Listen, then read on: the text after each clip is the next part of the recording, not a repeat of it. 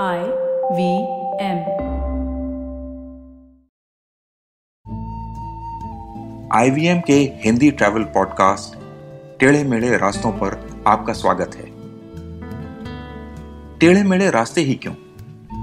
वो इसलिए कि घूमना भी तो ऐसे ही रास्तों की तरह पेचीदा और लगातार उतार चढ़ाव भरा होता है, जहाँ हर पल कुछ नया देखने और महसूस करने को मिलता रहता है।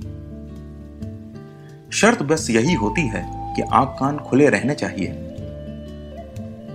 मैं हूँ केशव चतुर्वेदी और मैं आपको ले चलूँगा इस ज़बरदस्त यात्रा पर। और सुनाऊँगा ऐसी मज़ेदार कहानियाँ, शहरों, किलों, महलों, सड़कों और सबसे अहम इंसानों की, जो पिछले 20 साल से ऐसे ही रास्तों पर भटकते हुए मैंने सिर्फ़ आपके लिए इकट्ठा की हैं।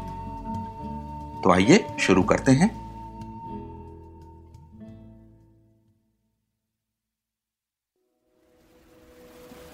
मैं एक ऐसी जगह खड़ा था जहाँ ऊपर हरियाली थी और फिर ज़मीन कुछ इस तरह से कटी हुई थी जैसे कटी हुई केक।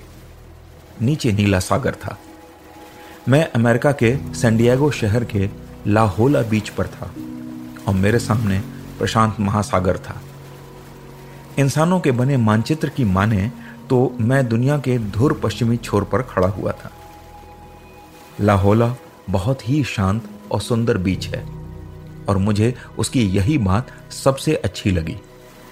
वरना इस शहर में तमाम बीच हैं जहाँ पर हर समय गजब की भीड़ रहती है। इन बीचों की दो खासियत मुझे दिखाई दी। एक तो यहाँ खुले जिम बने हुए हैं, जिसका मन करे पैसा दे और जाकर कसरत शुरू कर दे। दूसरा, बीच पर लोग जानवर भी बेचते हैं। और नायाब किस्म के जानवर, जिन्हें आप सिर्फ़ जू में ही देख सकते हैं। मैंने देखा तो सोचने लगा, वो कौन से लोग होंगे जो ऐसे जानवर खरीदते हैं? लेकिन पता चला, उस देश में ऐसे बहुत से लोग हैं। ये जानवर या तो दक्षिण अमेरिका से पकड़कर लाए जाते हैं, या यहाँ कैलिफ़ोर्निया राज्य में, जहाँ सैंडियागो शहर है, वहीं से पकड़े जाते हैं। शहर में खुद ही जानवरों का बड़ा प्रकोप है। क्योंकि ज़्यादातर शहर फैलकर उन इलाकों में बसा है जहाँ हाल तक जंगल हुआ करते थे तो आए दिन सांप और अजगर पकड़ने वालों को बुलाया जाता है और ये एक बड़ा व्यापार है। इसीलिए लोग हर समय अपने घर की जालियाँ बंद रखते हैं। पता नहीं कौन सा खतरनाक जानवर कब घुसा है। मैंने खुद अपने मेजबान के घर काले रंग का गिरगिट देखा, जो वाकई बहुत जहरीला होता है। सैंडियागो असल में अमेरिकी नौसेना का एक बड़ा अड्डा है। अगर आपने टॉपगन फ़िल्म देखी है तो टॉम क्रूज जिस मीरामार हवाई अड्डे पर ट्रेनिंग के लिए आते हैं, वो मीरामार यहीं पर है। और हाँ मैंने भी वहाँ से हवाई जहाज़ उड़ते हुए देखे थे, जिनमें स्टेल्थ बॉम्बर शामिल था, जिसे देखकर लगता है जैसे एक विशाल काय चमगादड़ उड़ रहा हो। सैंडियागो शहर की एक खासियत यह है कि यहाँ शहर भर में सड़कों के किनारे फूलों की क्यारियाँ लगी हुई हैं। हर सड़क पर एक खास रंग के फूल लगाए गए हैं। इसलिए अगर आप वसंत के मौसम में इस शहर में आए तो लगता है जैसे पूरा शहर एक बाग में बदल गया है।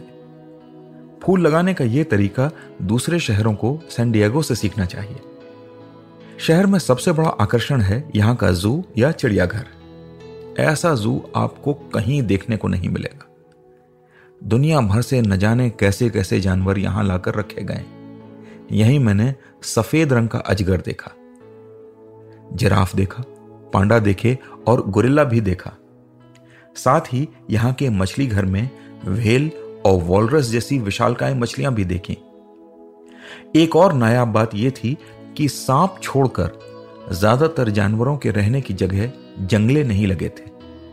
उनके बाड़ों को इंसान की पहुँच से दूर रखने के लिए उन्हें ऐसा बनाया गया था कि लोहे के पिंजरों की ज़रूरत न पड़े। मुझे याद है, यहाँ शेर की मांद के बाहर लोग खड़े उसका इंतज़ार कर रहे थे और बहुत से बच्चे चिल्ला रहे थे, लेकिन शेर सामने सो रहा था और उठ नहीं रहा था। तभी एक अश्वेत व्यक्ति आया और उसकी आवाज़ बहुत भारी थी।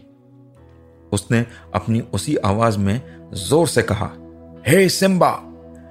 और शेर ने पहली बार सर उठाकर देखा। सब बच्चे ताली बजाने लगे और बड़े मुस्कुराने लगे। बच्चों ने उसे फिर वही करतब करने को कहा लेकिन उस आदमी ने मना कर दिया और बोला अब शेर ने मुझे देख लिया है अब वो जवाब नहीं देगा। सैंडियागो जू में अमेरिका के राष्ट्रीय पक्षी बॉल्ड ईगल का एक करतब भी दिखाया जाता है। इसमें चील करीब एक किलोमीटर की ऊंचाई पर उड़ रही होती है और सीधे अपने ट्रेनर के हाथ में रखे मांस के टुकड़े पर झपट्टा मारती है।